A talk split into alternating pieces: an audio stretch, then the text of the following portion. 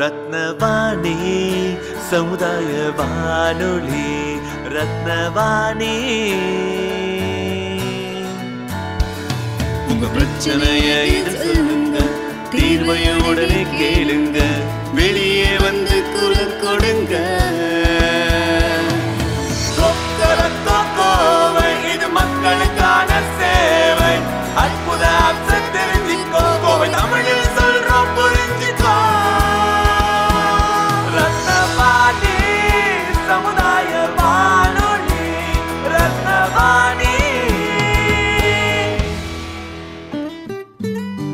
ரத்னவாணி தொண்ணூறு புள்ளி எட்டு சமுதாய வானொலி ஒலிபரப்பு கோவை ஈச்சனாரி ரத்தினம் கல்லூரி வளாகத்தில் இருந்து ஒலிபரப்பாகிறது.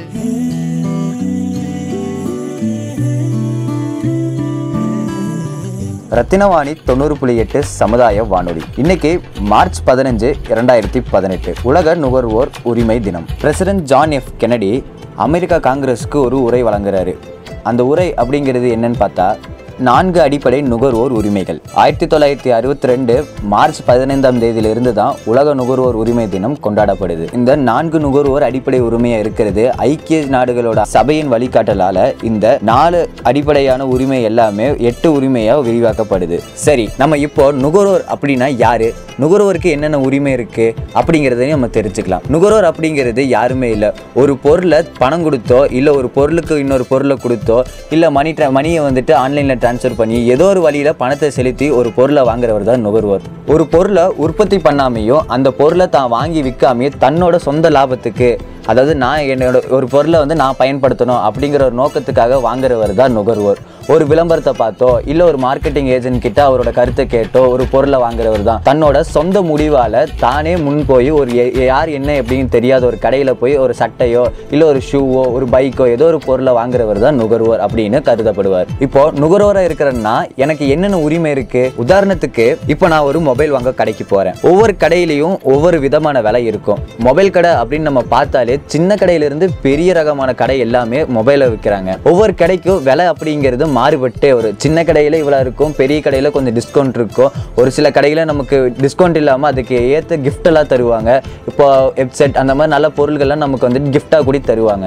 ஏன் இந்த கிஃப்ட்டு ஏன் இந்த பொருளெல்லாம் இப்படி விலை மாறுது அப்படின்னு பார்த்தா ஒவ்வொருத்தோட தரத்தை பொறுத்து இந்த கிஃப்ட்டும் இந்த விலை குறைவு அப்படிங்கிறது எல்லாமே நமக்கு இருக்கும். இப்போ நான் வாங்க போகிற மொபைல் ஃபோன் அப்படிங்கிறது கொஞ்சம் விலை உயர்வான பொருள் தான் அதனால நான் ஒரு நாலு கடையை விசாரித்து பார்த்து வாங்கலாம். சின்ன கடையிலேருந்து பெரிய கடை வரைக்கும் எனக்கு எங்கே பிடிச்சிருக்கோ வாங்கிக்கலாம். இப்போ நான் ஒரு பெரிய கடையில் போய் இந்த மொபைலை பற்றி நான் கேட்குறேன். அப்படி கேட்குறேன்னா போய் இந்த பொருளை எடுத்துட்டேன் இந்த பொருளை பற்றி நான் கேட்டுட்டேன் நான் அங்கேயே தான் வாங்கணும் அவங்ககிட்டயே தான் வாங்கணும் அப்படிங்கிற கட்டாயம் எனக்கு கிடையாது. நுகர்வோராக இருக்கிற நமக்கு கிடையாது. சரி நுகர்வோராக இருக்கிற நம்ம இப்போ ஒரு பொருளை வாங்கிட்டோம் நான் ஒரு பொருளை வாங்கிட்டேன் அந்த பொருளுக்கான சாட்சியை இன்வாய்ஸோ இல்லை ஒரு பில்லோ ஏதோ ஒரு சாட்சி நம்மக்கிட்ட இருக்கணும். ஏன்னா பின் அதுக்கப்புறமா அந்த பொருளில் ஏதோ ஒரு குறைபாடு இருந்தாலோ ஏதோ ஒரு விஷயமா இருந்தாலும் இந்த பொருளை நான் தான் வாங்கினேன் அப்படிங்கிற உரிமைக்காக ஒரு பில்லை நம்ம வாங்குறோம். இப்போ எடுத்துக்காட்டுக்கு பேருந்தில் நான் ஏறுறேன். பஸ்ஸில் போகிறேன் பஸ்ஸில் நான் போயிட்டு இருக்கும் போது நான் அந்த பஸ்ஸில் நான் தான் டிக்கெட் எடுத்தேன் அப்படிங்கிற உரிமைக்கு அது என் டிக்கெட் நான் டிக்கெட் எடுத்திருக்கேன் அப்படிங்கிற உரிமைக்கு நான் காசு பைசா கொடுத்தேன். நான் பைசா கொடுத்த டிக்கெட் எடுத்தேன் அப்படிங்கிற உரிமைக்காக அவர் எனக்கு ஒரு டிக்கெட் தருவார். அதுதான் நான் அந்த அவருக்கு காசு கொடுத்தேன் அப்படிங்கிறவருக்கு ஒரு சான்றாக இருக்குது அந்த மாதிரி நுகர்வோராக இருக்கிற நம்ம சின்ன பொருள்லேருந்து சின்ன குறைவான விலையிலேருந்து ஒரு மிகப்பெரிய விலையில இருக்கிற எந்த பொருள் வாங்கினாலும் நம்ம பில் அப்படிங்கிறத கேட்டு வாங்குறதுக்கான உரிமை நமக்கு இருக்கு. இரண்டாயிரத்தி பதினெட்டு நுகர்வோர் உரிமை தினத்தில் என்ன தீமை வச்சு இந்த நுகர்வோர் தினம் கொண்டாடப்படுது அப்படின்னு பார்க்கலாம். அதாவது இரண்டாயிரத்தி பதினெட்டோட தீம் அப்படிங்கிறது என்னன்னு நம்ம பார்த்தோம்னா டிஜிட்டல் மார்க்கெட்டிங் பிளேஸாக மாற்றுறது தான் அதாவது நம்ம பண்ணுற எல்லா வர்த்தகம் நம்ம ஒரு பொருளை வாங்குகிறோம் ஒரு பொருளை விற்கிறோம் இது எல்லாமே வந்துட்டு டிஜிட்டல் மார்க்கெட்டிங் இணையதள வழியாக பண்ணலாம் அப்படிங்கிறது தான் இரண்டாயிரத்தி பதினேழில் டிஜிட்டல் மார்க்கெட்டிங்கை கொண்டு வரலாம் அப்படின்னு ஒரு தீமை வச்சு கன்சியூமர் தினம் கொண்டாடப்பட்டுச்சு. இரண்டாயிரத்தி பதினெட்டோட கன்சியூமர் தினத்தில் நம்ம என்ன தீம் அப்படிங்கிறத வச்சிருக்கோம் பார்த்தோம்னா டிஜிட்டல் மார்க்கெட்டிங் பிளேஸாக மாற்றுறது தான் இரண்டாயிரத்தி பதினெட்டோட தீம் சரி இப்போ நான் ஒரு பொருளை வந்து டிஜிட்டல் மார்க்கெட்டிங்கில் வாங்குறேன். நான் வந்து இணையதளத்தில் வாங்குறேன். அந்த பொருளை நம்ம எப்படி சேஃப்டியாக வாங்கணும்? இப்போ டிஜிட்டல் மார்க்கெட்டிங் அப்படிங்கிறத பார்த்தா பல பேர் நம்ம வந்து டீட்டெயில்ஸ் எல்லாமே வந்து நம்ம கொடுக்குறோம். நம்ம பணம் வந்து ஆ, இணையதளம் வழியாக செலுத்துறோம். இந்த பணம் கரெக்டான ஆளுக்கு தான் போய் சேருமா? என் பணம்? ஏன்னா அந்த பணத்தை வந்து நம்ம அவ்வளோ கஷ்டப்பட்டு வாங்கி வாங்கியிருப்போம். அப்படி நம்ம அப்படி நம்ம கஷ்டப்பட்டு உழைக்கிற பணத்தை நம்ம எப்படி யார் என்னன்னு தெரியாத ஒரு இடத்துல கொண்டு போய் நமக்கு செலுத்த முடியும்? அந்த பயத்தினாலேயே நம்ம பல பேர் வந்து டிஜிட்டல் மார்க்கெட்டிங்கை பண்ணாமல் இருக்கோம். இப்படி டிஜிட்டல் மார்க்கெட்டிங் நம்ம பண்ணாமல் இருக்கிறனால தான் நமக்கு ஒரு அவேர்னஸாக இந்த உலக நுகர்வோர் உரிமை தினத்தில் டிஜிட்டல் மார்க்கெட்டிங்கை பற்றி நமக்கு சொல்கிறாங்க இப்போ டிஜிட்டல் மார்க்கெட்டிங்கில் இணையதளம் மூலமாக நம்ம ஒரு பொருளை வாங்கும் போது ஃப்ராடு பண்ணுறவங்க கிட்டேருந்து நம்ம எப்படியெல்லாம் தப்பிக்கலாம்? முதல்ல நம்ம அந்த வெப்சைட் அப்படிங்கிறது ஒரு தரமான வெப்சைட்டா அப்படிங்கிறத நம்ம ஆராய்ந்து பார்க்கணும். உதாரணத்துக்கு பார்த்தா இப்போ அமேசான் ஷாப்க்ளூஸ் இந்த மாதிரி வெப்சைட்டில் வந்துட்டு தர கட்டுப்பாடால் ஆப்ஸ் ரேட்டிங் பண்ணி ஒரு நல்ல ஒரு வெப்சைட்டாக இருக்குது மீதி வெப்சைட் அப்படிங்கிறது நம்ம நமக்கு தெரியாத ஒரு வெப்சைட்டில் நம்ம ஒரு பொருளை வாங்குறத நம்ம குறைச்சிக்கலாம். சரி இப்போ நான் வந்து ஒரு தரமான வெப்சைட்டை வந்து பார்த்துட்டேன். இந்த இடத்துல நான் ஒரு பொருளை வாங்குறேன். இப்போ நான் செலு பணம் செலுத்த போகிறேன் செலுத்த வேண்டிய பணம் இவங்களுக்கு தான் செலுத்துறேனா? அப்படிங்கிறத நம்ம எப்படி தெரிஞ்சுக்கலாம்? அதுக்கும் ஒரு வழி இருக்குது உதாரணத்துக்கு பார்த்தா நம்ம ஒரு பொருளை வந்து சூஸ் பண்ணியாச்சு. அதோட ஆர்டரையும் நம்ம நான் இப்போ ப்ளேஸ் பண்ணிட்டேன். ப்ளேஸ் பண்ண ஆர்டர் எனக்கு தான் ஆயிருக்கு. நான் தான் அதை பண்ணியிருக்கேன். நான் பண்ண பொருள் தான். இப்போ நான் இவங்களுக்கு தான் பணம் செலுத்த போகிறேன் அப்படிங்கிறத நான் எப்படி தெரிஞ்சுக்கலாம்? என்னோட இமெயில் அட்ரஸ் இல்லை என்னோட ஃபோன் நம்பர் கொடுத்து எனக்கு அவங்க ஒரு ஓடிபி பின் அதாவது one time one time password அப்படிங்கிறத ஒன்று அனுப்புவாங்க. அந்த மெசேஜ் எனக்கு தான் வந்தால் இந்த பொருளை நான் தான் ஆர்டர் பண்ணியிருக்கேன். அப்போ இவங்க கிட்ட தான் வாங்கியிருக்கேன். அப்படிங்கிற சின்ன ஒரு கன்ஃபர்மேஷன் விஷயத்துக்காக தான் அந்த ஓடிபி பின்னெல்லாம் பயன்படுத்தப்படுது. அது மட்டும் இல்லாமல் நம்ம மெயிலுக்கும் நம்ம மெசேஜ் நமக்கு மெசேஜாகவும் இந்த பொருளை நீங்கள் வாங்கியிருக்கீங்க. இதோட படம் இதுதான் அப்படிங்கிறதையும் நமக்கு காட்டுறாங்க. சரி இப்போ இந்த படத்தை எல்லாம் பார்த்து நான் ஒரு பொருளை வாங்கிட்டேன். இந்த பொருள் அப்படிங்கிறது எப்போ என்ன வந்து சேரும் அப்படிங்கிற விஷயத்தையும் அவங்களே சொல்லிடுவாங்க அது மட்டும் இல்லாமல் இந்த பொருள் பொருள் நம்மளை வந்து சேர்றதுக்கு ஒரு நாள் முன்னாடியே அவங்க நம்மளை கூப்பிட்டு இந்த பொருளை நீங்கள் வாங்கியிருக்கீங்கல்ல இந்த பொருள் உங்களுக்கு இந்த டேட்டில் இந்த நாளில் நாளைக்கு வந்து சேர்ந்துரும் அப்படிங்கிற விஷயத்தையும் நமக்கு சொல்கிறாங்க சரி இப்போ நுகர்வராக இருக்கிறனா ஒரு இடத்துல ஏமாற்றப்படுறேன். இந்த இடத்துல எனக்கு இந்த விஷயம் வந்து போலியாக தெரியுது. நான் வந்து இந்த இடத்துல வந்து ஏமாற்றப்படுறேன் அப்படிங்கிறது தெரிஞ்சால் உடனடியாக நம்ம போலீஸில் கம்ப்ளைண்ட்டும் கொடுக்கலாம். அது மட்டும் இல்லாமல் நுகர்வோராக இருக்கிற நம்ம நம்மளோட பாஸ்வேர்டு அதாவது ஒரு பேங்க் பாஸ்வேர்டு இந்த விஷயத்தெல்லாம் வந்து யா என்ன யார் என்னன்னு தெரியாத ஒரு வெப்சைட்டில் எப்போவுமே கொடுக்கக்கூடாது. அப்படிப்பட்ட ஒரு விஷயத்தை நமக்கு இருந்து கேட்குறாங்கன்னா அந்த வெப்சைட்லேருந்து நம்ம ஒதுங்கி இருக்கணும். அந்த விஷயத்து மேலே நம்ம கம்ப்ளைண்ட் போலீஸ் கிட்ட கொடுக்கணும். இப்படி பண்ணுறதுனால நம்ம ஏமாற்றவங்க கிட்ட இருந்து நம்ம பாதுகாக்கப்படுறோம். சரி இப்போ நான் வாங்கின பொருள் என்னை வந்து சேர்ந்துருச்சு. இப்போ நான் கேட்ட பொருள் தான் எனக்கு வந்திருக்கு. அப்படிங்கிறத நம்ம வந்துட்டு பிரித்து பார்த்து கன்ஃபார்ம் பண்ணிக்கணும். இல்லை நான் கேட்ட பொருள் எனக்கு வரல. நான் கேட்ட பொருள் வேற எனக்கு வந்தது வேற விதமாக இருக்குது இப்போ நான் ஒரு ஒயிட் கலர் ஷூ கேட்டிருக்கேன். எனக்கு பேக் கலர் ஷூ வந்திருக்கு. அப்படிங்கிறது நமக்கு தெரிஞ்சிச்சுன்னா நம்ம அதை ஈஸியாக அவங்களுக்கே திருப்பி ரிட்டர்ன் பண்ணலாம். இந்த ரைட்ஸு கன்சியூமருக்கு இருக்குது இப்போ இரண்டாயிரத்தி பதினெட்டில் டிஜிட்டல் மார்க்கெட்டிங் அப்படிங்கிறத தீமாக வச்சு உலக நுகர்வோர் உரிமை தினம் கொண்டாடப்பட்டு இருக்கு இப்போ நம்மளோட கோவை உக்கடத்திலிருந்து ஒத்தக்கால் மண்டபம் வரைக்கும் பல சிறு சிறு தொழில் செய்கிறவங்க எல்லாருமே இருக்காங்க. அவங்க கிட்ட அன்றாடம் நம்ம பல பேர் போய் வாங்கிட்டு இருக்கோம் அவங்க எல்லாருமே வந்து இப்போ இப்போ இருக்கிற நிலைமையில பார்த்தா அவங்க யாருமே வந்து ஆன்லைன் மார்க்கெட்டிங் அப்படிங்கிறது யாருமே பண்ணாதவங்க தான். ஒரு சில விஷயம் தெரியாதவங்களா இருப்பாங்க. சில விஷயம் அவங்கள போய் சேராமே இருக்கும். இரண்டாயிரத்தி பதினெட்டில் இந்த விஷயத்தை நம்ம வந்து செய்யறதை விட அவங்களை இன்னும் நம்ம இன்னும் நம்ம வந்து கடைக்கு போய் ஒரு பொருள் வாங்கலாம். ஏன்னா இந்த விஷயத்தை பற்றி தெரியாமல் இருக்கிற அவங்களுக்கு இப்போ நம்ம ஆன்லைன் மார்க்கெட்டிங் அப்படிங்கிறத ப விஷயம் பக்கம் போயிட்டோம்னா அவங்க எல்லாத்துக்கும் மிகப்பெரிய நஷ்டமாக ஆகி போயிடும் அது வரைக்கும் இந்த சிறு தொழில் செய்கிற எல்லாத்தையும் நம்ம வந்து ஆதரவு கொடுப்போம். இந்த உலக நுகர்வோர் உரிமை தினத்தில் பல விஷயத்தை நம்ம தெரிஞ்சுக்கிட்டோம். நன்றி வணக்கம். ரத்னவாணி நேயர்களுக்கு வணக்கம். நான் doctor Jayaprasad SV diabetic centre Ganeshapuram. நான் கோவை மருத்துவக் கல்லூரி மருத்துவமனையில் தலைமை மருத்துவராக உள்ளேன். நான் சர்க்கரை நோய் பிரிவை நிர்வகித்து வருகிறேன். ஸோ இப்போது சர்க்கரை நோய்ங்கிறது இன்றைக்கி எல்லா பக்கத்துலேயும் இருக்குது யாரை கேட்டாலும் சர்க்கரை நோய் சர்க்கரை நோய் சர்க்கரை நோயின்னு ஒரு பீதியில் இருக்காங்கங்கிறது இன்றைக்கி நிதர்சனமான ஒரு உண்மை. இது மக்கள் விழிப்புணர்வுக்காக கிரியேட் பண்ணது ஒரு பீதியை நோக்கி போயிட்டுருக்கு அப்படிங்கிறது ஒரு தவறான கருத்து. மக்கள் விழிப்புணர்வோடு இருந்ததுன்னா சர்க்கரை நோயினால் வரக்கூடிய பாதிப்புகள் அனைத்தையும் நம்மளால் ரொம்ப சுலபமாக டேக்கிள் பண்ண முடியும். பட் அதுக்கு முன்னால் சர்க்கரை நோய்னா என்ன? சர்க்கரை நோய் எப்படி வருது? அது யார் யாருக்கெல்லாம் வரலாம்? அதனுடைய பாதிப்புகள் என்ன? அதை எப்படி நம்ம எங்கே போனால் சரி பண்ண முடியும்? அப்படிங்கிற ஒரு பேசிக்கான கருத்தை நம்ம தெரிஞ்சிட்டோம்னா சர்க்கரை நோயை நிர்வகிப்பது ரொம்ப சாதாரணமான ஒரு விஷயம். ஸோ இப்போ யார் யாருக்கெல்லாம் வரலாம் பொதுவாக எப்பப்பெல்லாம் நம்ம செக் பண்ணுங்கிறது அவசியம். இணையத்த காலகட்டத்தில் முப்பது வயசுக்கு மேலே யாராக இருந்தாலும் அவங்களுக்கு சக்கரை வரதுக்கு வாய்ப்பு உண்டு. இவங்களுக்கு தான் வரும் அவங்களுக்கு தான் வருங்கிறதே கிடையாது. அதனால தான் அரசாங்கம் பார்த்தீங்கன்னா என்சிடி நான் கம்யூனிகபிள் டிசீஸ் அப்படிங்கிற ஒரு ப்ரோக்ராமை கொண்டு வந்திருக்கு. ஸோ முப்பது வயசுக்கு மேற்பட்டவங்க அத்தனை பேர்த்துக்கும் யார் யாரெல்லாம் எந்த வகையான கவர்மெண்ட் ஆஸ்பத்திரிக்கு போகிறாங்களோ எல்லாத்துக்கும் ப்ரெஷரும் சர்க்கரையும் செக் பண்ணுவாங்க. நீங்கள் எப்பப்பெல்லாம் போகிறீங்களோ தயவு செய்து அந்த இடத்துக்கு போய் உங்களுடைய உடலை பரிசோதிச்சுட்டு வந்துடுங்க இது முற்றிலும் இலவசம். இது ஏன் சொல்கிறேன் அப்படின்னா சக்கரை வியாதியினுடைய முதல் குணமே ஏமாத்துறது தான் எவ்வளவு இருந்தாலும் வெளியே தெரியாது. நூற்றில் ஒரு பத்து பேர்த்துக்கு அதனுடைய அறிகுறிகள் தெரிஞ்சதுன்னா அது பெரிய விஷயம். முந்நூறு நானூறு போனால் தான் தெரியும் சர்க்கரை ஸோ பொதுவாக பார்த்தீங்கன்னா சர்க்கரையினுடைய தீய விளைவுகள் நூற்றி இருபத்தாறுக்கு மேலே வர ஆரம்பிச்சிடும் ஸோ நூற்றி இருபத்தாறுலேருந்து முந்நூறு வர வரைக்கும் எந்த அறிகுறியும் இருக்காது. உள்ளேயே மெல்ல மெல்ல கணந்துட்டு இருந்துட்டு ஒரு ஒரு உறுப்பாக அழுக வைக்கும். ஸோ அந்த உறுப்பெல்லாம் அழுகின பிறகு தான் நம்மளுக்கு அந்த குறிப்பிட்ட உறுப்பினுடைய பிரச்சனை வெளியே தெரியும்.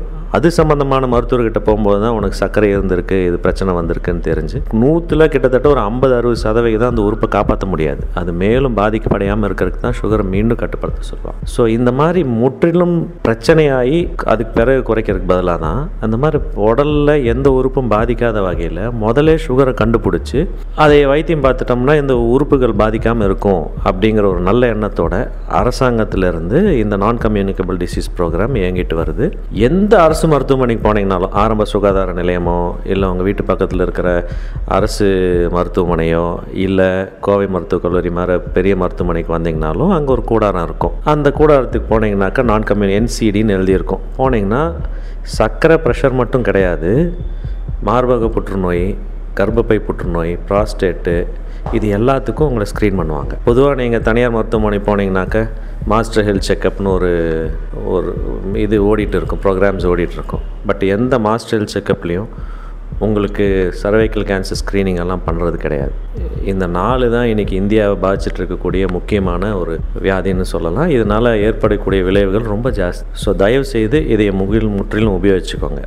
ஸோ முப்பது வயசுக்கு மேலே இருக்குது அப்படின்னாவே சர்க்கரை வியாதி வர்றதுக்கான வாய்ப்பு இருக்குங்கிறது. நான் நல்லவன் கெட்டவன் நான் நல்லா இருக்கேன் ஓடுறேன் எக்ஸசைஸ் பண்ணுறேங்கிறதெல்லாம் ரெண்டாவது. வரதுக்கான வாய்ப்பு உங்களுக்கு ஜெனட்டிக்காக இருக்குது ஸோ போய் செக் பண்ணுங்கள் செக் பண்ணுங்கள் ஏதாவது இருந்ததுனாக்கா உடனே டக்குன்னு அதுக்கான வைத்தியத்தை பார்த்துட்டு போக வேண்டியதானே?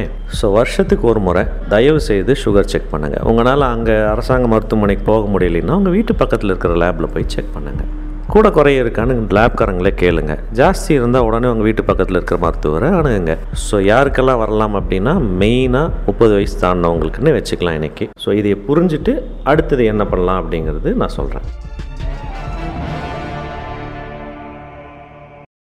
ஏபி பாலச்சந்திரன் ஓகே சார் தலைவர் மாவட்ட நுகர்வோர் குறை தீர்வு மன்றம் கோயம்புத்தூர் உலக நுகர்வோர் தினம் மார்ச் பதினஞ்சாம் தேதி கடைபிடிக்கப்படுகிறது. இது மார்ச் பதினஞ்சு என்றால் என்னன்னா ஆயிரத்தி தொள்ளாயிரத்தி அறுபத்தி ரெண்டாம் வருடம் அமெரிக்காவில் ஜனாதிபதியாக இருந்த திரு ஜான் பிட்சரால் கெனடி அவர்கள் இந்த சட்டத்தை அந்த நாளில் கையொப்பமிட்டார். அதனால் தான் அது அதாவது பதினஞ்சு என்பது உலக நுகர்வோர் தினமாக கடைபிடிக்கப்படுகிறது. இந்தியாவை பொறுத்தவரையில் நமது தேசிய நுகர்வோர் தினமாக டிசம்பர் இருபத்தி நாலாம் தேதி கடைபிடிக்கப்படுகிறது. ஏனென்றால் இருபத்தி நாலு பனிரெண்டு ஆயிரத்தி தொள்ளாயிரத்தி எண்பத்தி ஆறு அன்றுதான் நமது அப்போதைய குடியரசுத் தலைவர் இந்த சட்டத்திற்கு அனுமதி அளித்து அது மசோதாவாக இருந்தது சட்டமாகியது. அதனால்தான் இந்தியாவில் நுகர்வோர் தினம் என்பது இருபத்தி நாலு டிசம்பர். உலக நுகர்வோர் தினம் என்பது மார்ச் பதினைந்து. இதில் நுகர்வோர் என்பவர்கள் எல்லாரும் ஏழை முதல் பணக்காரன் வரை கன்னியாகுமரியிலிருந்து காஷ்மீர் வரைக்கும் சாதாரண பிளாட்பாரத்தில் வசிப்பவராக இருந்தாலும் மாடி வீடுகளில் வசிப்பவராக இருந்தாலும் எல்லோரும் ஒரு வகையில் நுகர்வோர். பணம் கொடுத்து ஒரு பொருளை வாங்கும்போது அல்லது பணம் கொடுத்து ஒரு சேவையை பெறும்போது எடுத்துக்காட்டாக சொல்லப்படால் பணம் கொடுத்து ஒரு பொருளை வாங்குகிறோம் ஒரு ஐம்பது ரூபா கொடுத்து ஒரு நூறு கிராம் டூத் பேஸ்ட் வாங்குகிறோம் அதை வந்து பார்க்கும்போது வெறும் காற்று மட்டும்தான் இருக்கிறது பேஸ்ட் குறைவாக இருக்கிறது. அப்போ அதில் சேவை குறைபாடு இருக்கிறது. ஆனால் பணம் கொடுத்து ஒரு சேவையை பெறுகிறோம். இப்போ உதாரணமாக திருப்பூரிலிருந்து கோவைக்கு வருவதற்கு பஸ் கட்டணம் செலுத்தி பஸ்ஸில் வருகிறோம். அதில் ஏதாவது குறைபாடு. பஸ் மழை பெய்யுது பஸ் ஒழுகுது. இல்லை பஸ் வந்து சரியா பாடி சரியா இல்லாமல் யாருக்கும் அதில் காயப்பட்டுச்சு இல்லை பிரேக் டவுன் ஆகி இடையில பாதி தூரத்தில் இறங்கி விட்டாங்க இந்த மாதிரி சேவை குறைபாடு இது எல்லாமே வரும். இது எல்லாருக்கும் அன்றாடம் நிகழக்கூடியதுதான். விமானத்தில் பயணம் செய்வதாக இருந்தாலும் சரி சாதாரண டவுன் பஸ்ஸில் பயணம் செய்வதாக இருந்தாலும் சரி கப்பலில் பயணம் செய்வதாக இருந்தாலும் சரி ரயிலில் பயணம் செய்வதாக இதெல்லாம் எல்லாத்துக்கும் வரதான் செய்யும். ஆக நுகர்வோருக்கு சேவை குறைபாடு இருந்தால் அதற்கு அவர்கள் நுகர்வோர் குறை தீர்வு மன்றங்கள் ஒவ்வொரு மாவட்டத்திற்கும் ஒவ்வொரு குறை தீர்வு மன்றம் இருக்கிறது. சென்னையில் மட்டும் பெரிய ஊர் என்பதால் இரண்டு மன்றங்கள் இருக்கின்றன. வட சென்னை தென் சென்னை என்று இரண்டு மன்றங்கள் இருக்கின்றன. அது தமிழ்நாட்டில் முப்பத்தி ரெண்டு மாவட்டங்களில் முப்பத்தி மூணு மன்றங்கள். இன்னும் ஒரு- சில மாவட்டங்களில் தொடங்கப்படவிருக்கிறது. தற்போதைய தமிழ்நாடு மாநில நுகர்வோர் தீர்வு ஆணையத்தின் தலைவர் முன்னாள் உயர்நீதிமன்ற நீதியரசர் அவர்கள் மிகச் சிறப்பாக தன்னுடைய சொந்த முயற்சியால் கடுமையான முயற்சியினால் பல ஆண்டுகளாக திறக்கப்படாமல் பல மாவட்டங்களில் திறக்கப்படாமல் இருந்த நுகர்வோர் குறைதீர்வு மன்றங்களை திறப்பதற்கு உரிய ஆவண ஏற்பாடுகள் செய்து வருகிறார். எடுத்துக்காட்டாக சொல்ல போனால் திருப்பூர் மாவட்டம் தொடங்கப்பட்டு ஒன்பது ஆண்டுகள் ஆகிவிட்டன. ஆனால் குறைதீர்வு மன்றம் திருப்பூர் மாவட்டத்திற்கு என்று இரண்டு தினங்களுக்கு முன்பு பனிரெண்டு மூணு ஆயிரத்தி தொள்ளாயிரத்தி சாரி இரண்டாயிரத்தி பன்னெண்டாம் தேதி என்றுதான் தொடங்கப்பட்டது அதே போல ஒவ்வொரு மாவட்டத்திற்கும் தனியாக கட்டிடங்கள் கட்டுவதற்கு பெரும்பாலான மாவட்டங்களில் வாடகை கட்டிடத்திலும் சில இடங்களில் ஆஹ், மாவட்ட ஆட்சியர் வளாகத்தில் உள்ள சில சிறிய இடங்களிலும் இயங்கி வருகின்றன. தனியாக கட்டடம் கட்டுவதற்கு அஹ், நீதியரசர் அவர்கள் ஆவணம் செய்து அதற்குரிய தொகைகளையும் ஃபண்ட் என்று சொல்லக்கூடிய தொகைகளையும் பெற்றிருக்கிறார். அதனால வந்து நமக்கு அதுல வந்து இவ மாவட்ட நிர்வாகம் நமக்கு உரிய இடங்கள் ஒதுக்கும் பட்சத்தில் அதுல புதிய கட்டிடம் கட்டி புதிய கட்டிடங்களில் இந்த நுகர்வோர் நீதிமன்றங்கள் இயங்கும். இதை எல்லாருமே பயன்படுத்திக்கலாம் இதுல என்னன்னா நீதிமன்றத்தில் வழக்கமா இருக்கிற நீதிமன்றங்கள்ல போய் செய்யற மாதிரி நடைமுறை சிக்கல் அவ்வளவு இல்லை. நடைமுறை மிகவும் எளிதாக்கப்பட்டிருக்கிறது. மிகவும் எளிது. ஒரு பாதிக்கப்பட்டவர் அவரே நேரடியாக வாதிடலாம். அல்லது வழக்கறிஞர் மூலமாக வாதிடலாம். வழக்கறிஞர் மூலமாக வாதிடும் போது அவருக்கு கொடுக்க வேண்டிய கட்டணம் கொடுக்க வேண்டியது வரும். நேரடியாக வாடும் போ- வாதிடும் போது எந்த கட்டணம் செலுத்த வேண்டியது மிகவும் குறைந்த கட்டணம். ஒரு கோடி ரூபாய்க்கான நீங்கள் இழப்பீடு கோரினாலும் காம்பன்சேஷன் கோரினாலும் அதற்கு நால் நாலாயிரம் ரூபாய்க்குள்ளதான் நீதிமன்ற கட்டணமே இருக்கும். அதே போல மாவட்ட மன்றங்களில் உள்ள நிதி அளவு கோரிக்கை இருபது லட்சம் வரை இழப்பீடு கோருவது மாவட்ட குறைதீர்வு மன்றங்களில் வழக்கு பதிவு செய்யலாம். இருபது லட்சத்திற்கு மேல் ஒரு கோடி ரூபாய் வரை மாநில குறைதீர்வு மையங்களில் நுகர்வோர் குறைதீர்வு மையங்களில் ஆணையங்களில் மன்னிக்கவும் மையம் அல்ல ஆணையம். மாநில நுகர்வோர் ஆணையங்களில் அந்த வழக்குகளை பதிவு செய்யலாம். அதற்கு மேல் உள்ளது தேசிய நுகர்வோர் குறைதீர்வு ஆணையம் டெல்லியில் உள்ளது. அங்கே பதிவு செய்யலாம்.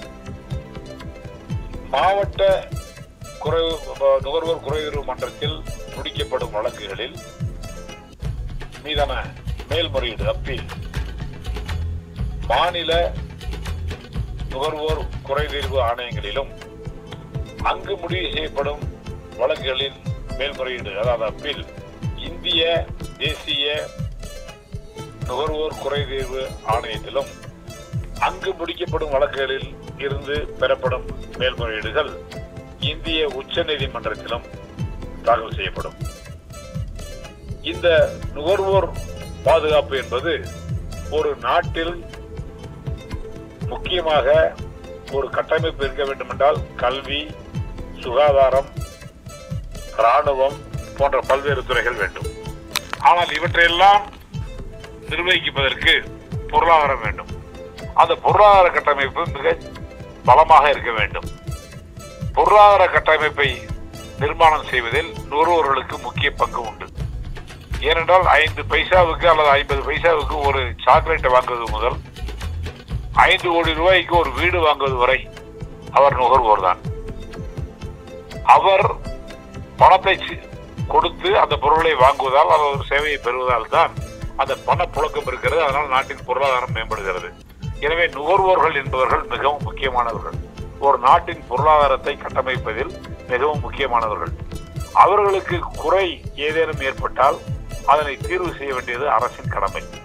அதனால்தான் மாவட்ட அளவிலும் மாநில அளவிலும் இந்திய தேசிய அளவிலும் நுகர்வோர் குறை தீர்வு மன்றங்கள் மற்றும் ஆணையங்கள்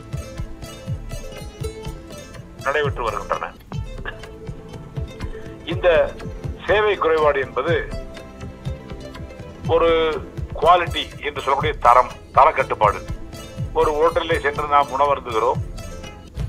அதில் நாம் கொடுக்கின்ற பணத்திற்கு நம்ம சுவையான உணவு கொடுக்க வேண்டும்.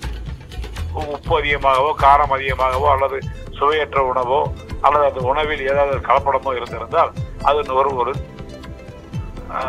ஏற்படும் தீங்கு. நுகர்வோருக்கு ஏற்படும் சேவை குறைபாடு. அதே போல ஒரு சேவை பெறுகிறோம் ட்ரெயினில் போகிறோம் நமக்கு கொடுக்க வேண்டிய பர்த்தை மற்றவர்களுக்கு டிடிஆர் கொடுத்து விடுகிறார் அது ஒரு சேவை குறைபாடு. நாம் பேருந்தில் செல்கிறோம் பேருந்து செல்வது இருவோடு ஏதாவது ஒரு அசௌகரியம் ஏற்படுகிறது அதுவும் சேவை குறைபாடு. இதற்கெல்லாம் நாம் நீதிமன்றத்தில் இந்த நுகர்வோர் மன்றங்களை அணுகலாம். நுகர்வோர் குறையில் தீர்க்கப்படும் தீர்க்கப்படுவது என்பது ஒரு அரசியல் சட்ட நிர்ணய சட்டத்தின் அடிப்படையிலான அடிப்படை உரிமைகள் தீர்க்கப்படுவதற்கு சமமாகிறது.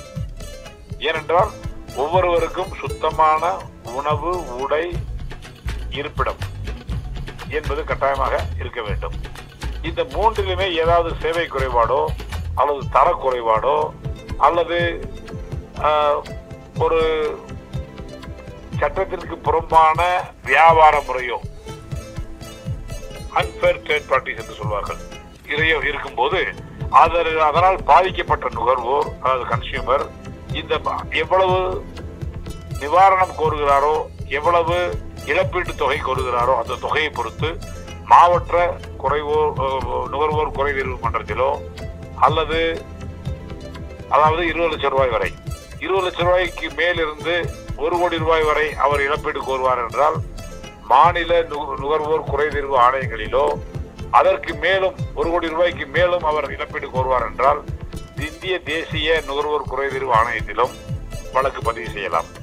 இப்பொழுது புதிதாக ஒரு சட்டம் இயற்றப்பட்டு இன்னும் அமல்படுத்தப்படாமல் இருக்கிறது. அந்த சட்டம் அமலுக்கு வரும் பட்சத்தில் மாவட்ட நுகர்வோர் குறைதீர்வு மன்றங்களின் பொருளாதார வரம்பு ஒரு கோடி ரூபாய் வரையிலும் தேசிய மாநில நுகர்வோர் குறைதீர்வு ஆணையங்களின் பொருளாதார வரம்பு பத்து லட்சம் பத்து கோடி வரையிலும் அதற்கு மேல் இந்திய தேசிய நுகர்வோர் குறைதீர்வு ஆணையத்திற்கும் வழக்குகள் செல்லும். ஆக இந்த சட்டம் மிகவும் ஒரு பயனுள்ளது.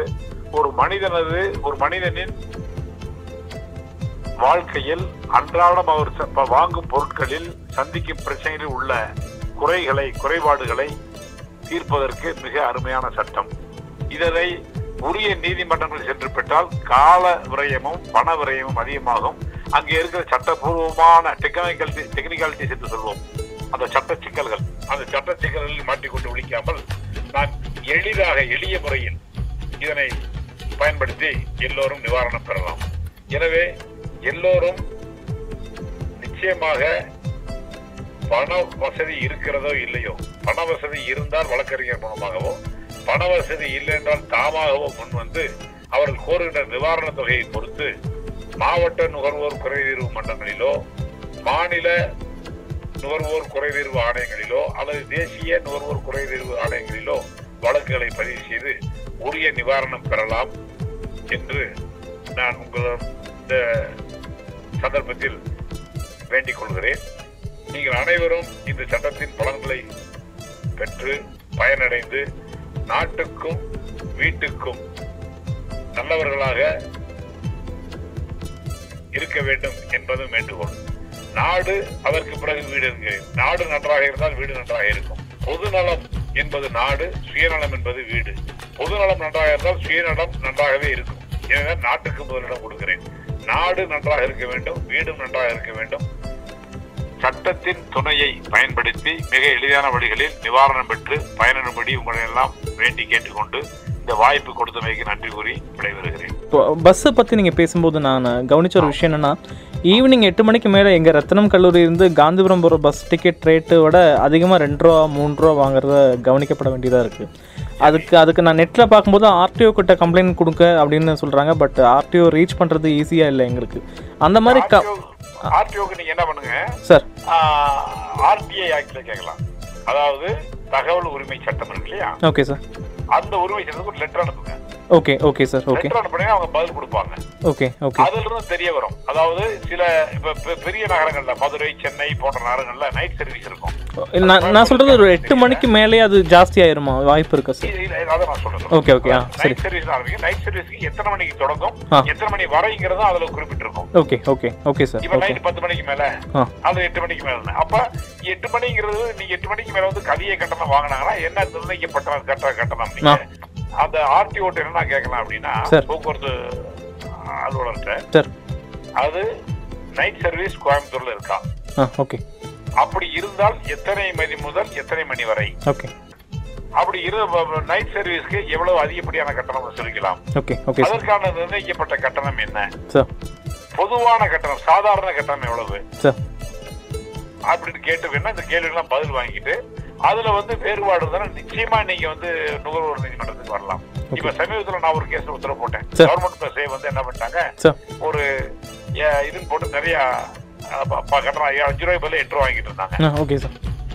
அதுலயே நான் வந்து இப்ப சமீபத்துல உத்தரவு போட்டேன். அவங்க வந்து இந்த மாதிரி வாங்குறது தவறு ஆர்டிஓ அவர் ஆர்டிஓட்ட தகவல் உரிமை சட்டத்துல வாங்கியிருந்தாரு. ஓகே சார் அதுல வாங்கினது என்ன இருந்ததுன்னா இந்த மாதிரி அவங்க வாங்கின கட்டணம் அதிகம்னு தெரிய வந்தது. சார் ஓகே நான் அந்த கட்டணத்தை திருப்பி தரணும்? இது வரைக்கும் எவ்வளவு பேர்கிட்ட வாங்கியிருப்பாங்கங்கிறது எனக்கு ஒரு லிஸ்ட் வரணும். ஓகே மேற்கொண்டு இந்த மாதிரி இதை வந்து உடனடியா தடுத்து நிறுத்தணும் அப்படின்னு உத்தரவு போட்டோம். ஓகே ஓகே சார் அப்ப இந்த மாதிரி இருக்கு. அதனால நிச்சயமா நிவாரணம் இருக்கு. நீங்க ஏதாவது சந்தேகம் இருந்தாலும் வந்து கேட்கலாம் ஒன்றும் தவறு இல்லை. ஓகே சார் இப்போ நம்ம ஒரு சில கடையில் பில்லு போடவும் மாட்டாங்க. நம்ம வாங்குறதும் கிடையாது. அது தவறு தானே சார் அது நம்ம.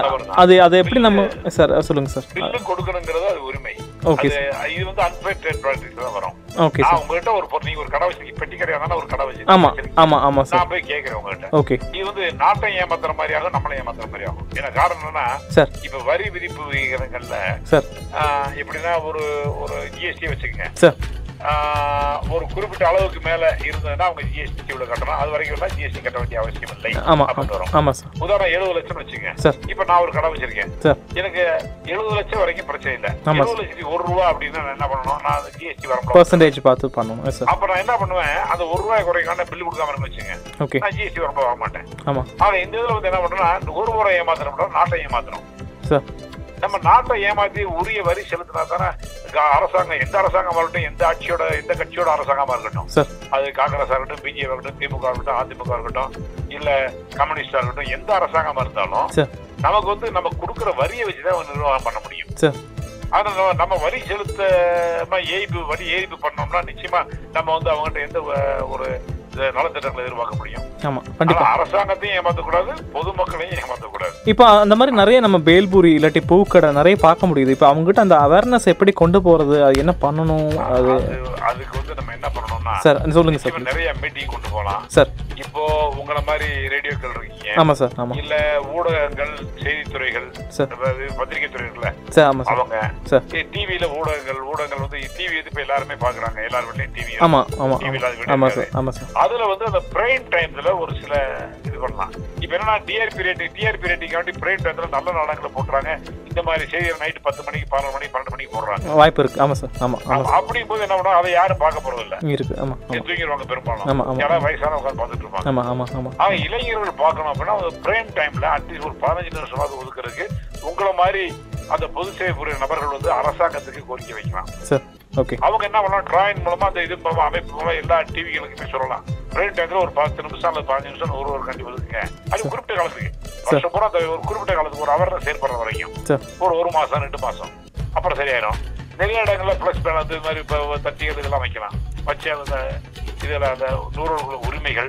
அப்படிங்கிறத கேட்கலாம். சரி. அந்த மாதிரிலாம் பண்ணலாம். இப்போ அந்த அந்த அந்த மாதிரி கடை பீப்புள் பற்றி நம்ம இன்ஃபர்மேஷன் கொடுத்தா நமக்கு அவங்க அவங்களுக்கு ஒரு கவுன்சிலிங் மாதிரி வைக்கிறதுக்கு வாய்ப்புகள் இருக்கா சார் யாராச்சும் பண்ணுறாங்களா அந்த மாதிரி? அது பண்ணலாம். அது வந்து எப்படின்னா எங்களுக்கு அந்த இது வந்து அந்த ஃபெசிலிட்டி கம்மி. இருந்தாலும் நீங்கள் கூப்பிட்டு வந்து நான் வந்து எங்க நேரத்தை ஒதுக்கிறேன் ஏன்னா இப்போ நான் நிறைய இடத்துல ரெஸ்டாரண்ட் நீங்கள் சொன்ன மாதிரி பார்க்கும்போது ஒரு சின்ன டிவைஸ் வச்சுட்டு அதில் ஃபோன் நம்பர் பதிவு பண்ணிவிட்டு எத்தனை அமௌண்ட்டு பதிவு பண்ணும்போது டிஜிட்டலாகவே பில்லிங் எல்லாம் வந்துட்டுருக்கு அதெல்லாம் ஈஸியாகவும் இருக்குது அதே மாதிரி நல்ல அது கவர்மெண்ட் டேக்ஸும் போகுது.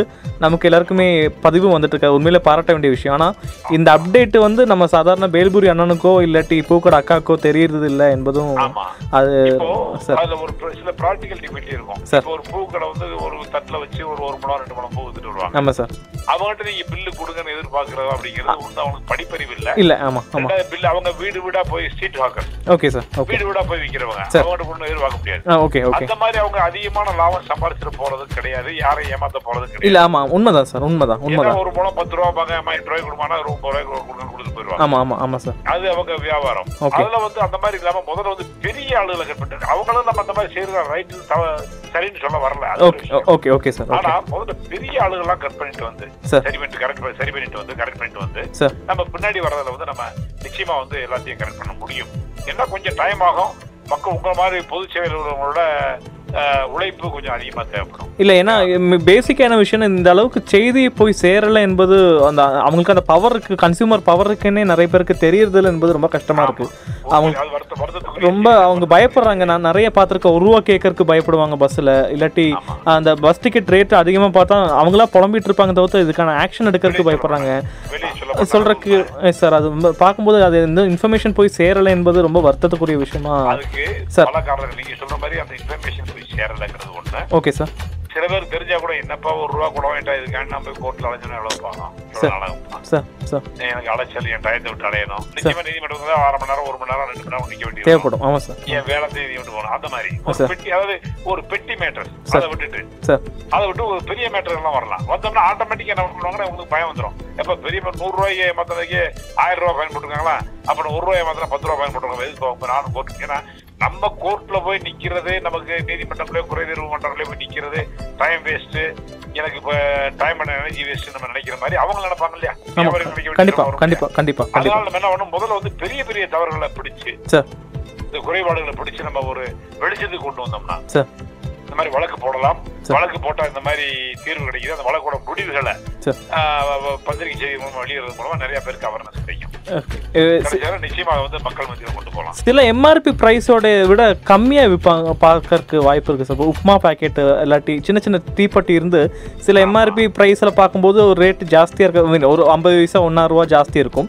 பட் நம்ம நம்ம பே பண்ணக்கூடிய அமௌண்ட் கம்மியாக இருக்கும். அது அந்த டிஃப்ரென்ஸ் ஏன் சார் அது வருது ஆக்சுவலி அது அதுக்கு ரெண்டு ரீசன் இருக்கு. சார் ஓகே அவன் உண்மையிலேயே தள்ளுபடி கொடுக்கலாம். ஒரு வியாபார தந்திரம். சரி ஓகே சார் ஓகே அதாவது இப்ப உதாரணமா இப்ப ஃபார் எக்ஸாம்பிள் இப்ப வந்து மார்ச் இன்னைக்கு பதினாலு. சார் ஒரு ஏப்ரல் முப்பதுக்குள்ள எக்ஸ்பைரி ஆகிற பொருட்கள் இருக்கலாம். ஓகே சார் அதனால இன்னும் கொஞ்சம் ஐம்பது பைசா விலை குறைச்சா சீக்கிரம் போயிடும் அப்படின்னு நினைச்சு ஒரு வியாபார தந்திரம் அது. ஓகே அல்லது உண்மையிலேயே என்ன பண்ணிருக்கலாம் இவங்க வந்து இந்த அந்த எம்ஆர்பிங்கிறது எல்லா வரியும் உட்பட்டு தான் சார் இப்ப எம்ஆர்பி முப்பது ரூபா போட்டிருக்காங்க. சார் அது உண்மையிலேயே எம்ஆர்பி முப்பது ரூபா போட்டாங்கன்னா அது அது நம்ம அரசாங்கத்தை கேட்கணும். இந்த பொருளுக்கு முப்பது ரூபா எம்ஆர்பி ஃபிக்ஸ் பண்ணிக்கலாம்னு சொல்லி அந்த உரிய அதிகாரிகிட்ட கேட்டோம்னா அவங்க சொல்லுவாங்க.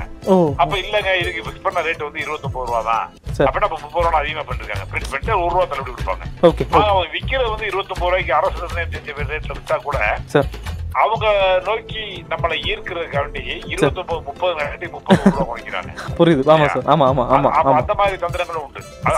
இந்த தந்திரங்கள்லாம் எப்படின்னா unfair trade practice trade practice unfair trade practice ரெண்டுக்கு வேறுபாடு உண்டு. இப்ப ட்ரேட் ப்ராக்டிஸ் எப்படின்னா இப்ப ஒரு பேரம்ங்கிறது ட்ரேட் ப்ராக்டிஸ் எப்பவுமே உண்டு. ஓகே சார் இப்ப நான் தள்ளுவண்டில வச்சு நான் வாழைப்பழம் வைப்பேன். சார். நீ வந்து சார் எவ்வளவு டஜன் பத்து ரூபா. ஆமா. சார் எட்டு ரூபாய் கொடுக்குது. ஆமா, ஆமா. ஒரு ஒன்பது ரூபாய் தராங்க அப்படி ஆமாம் ஆமாம் ஆமாம் ஆமாம் இது வந்து நார்மல் ட்ரேட் ப்ராக்டிஸ் ஓகே நான் என்ன பண்ணுவேன்? இதே ஐயா காலையில வரைக்கும் டஜன் பாஞ்சு ரூபாய்க்கு வித்துட்டு இருந்தேன்.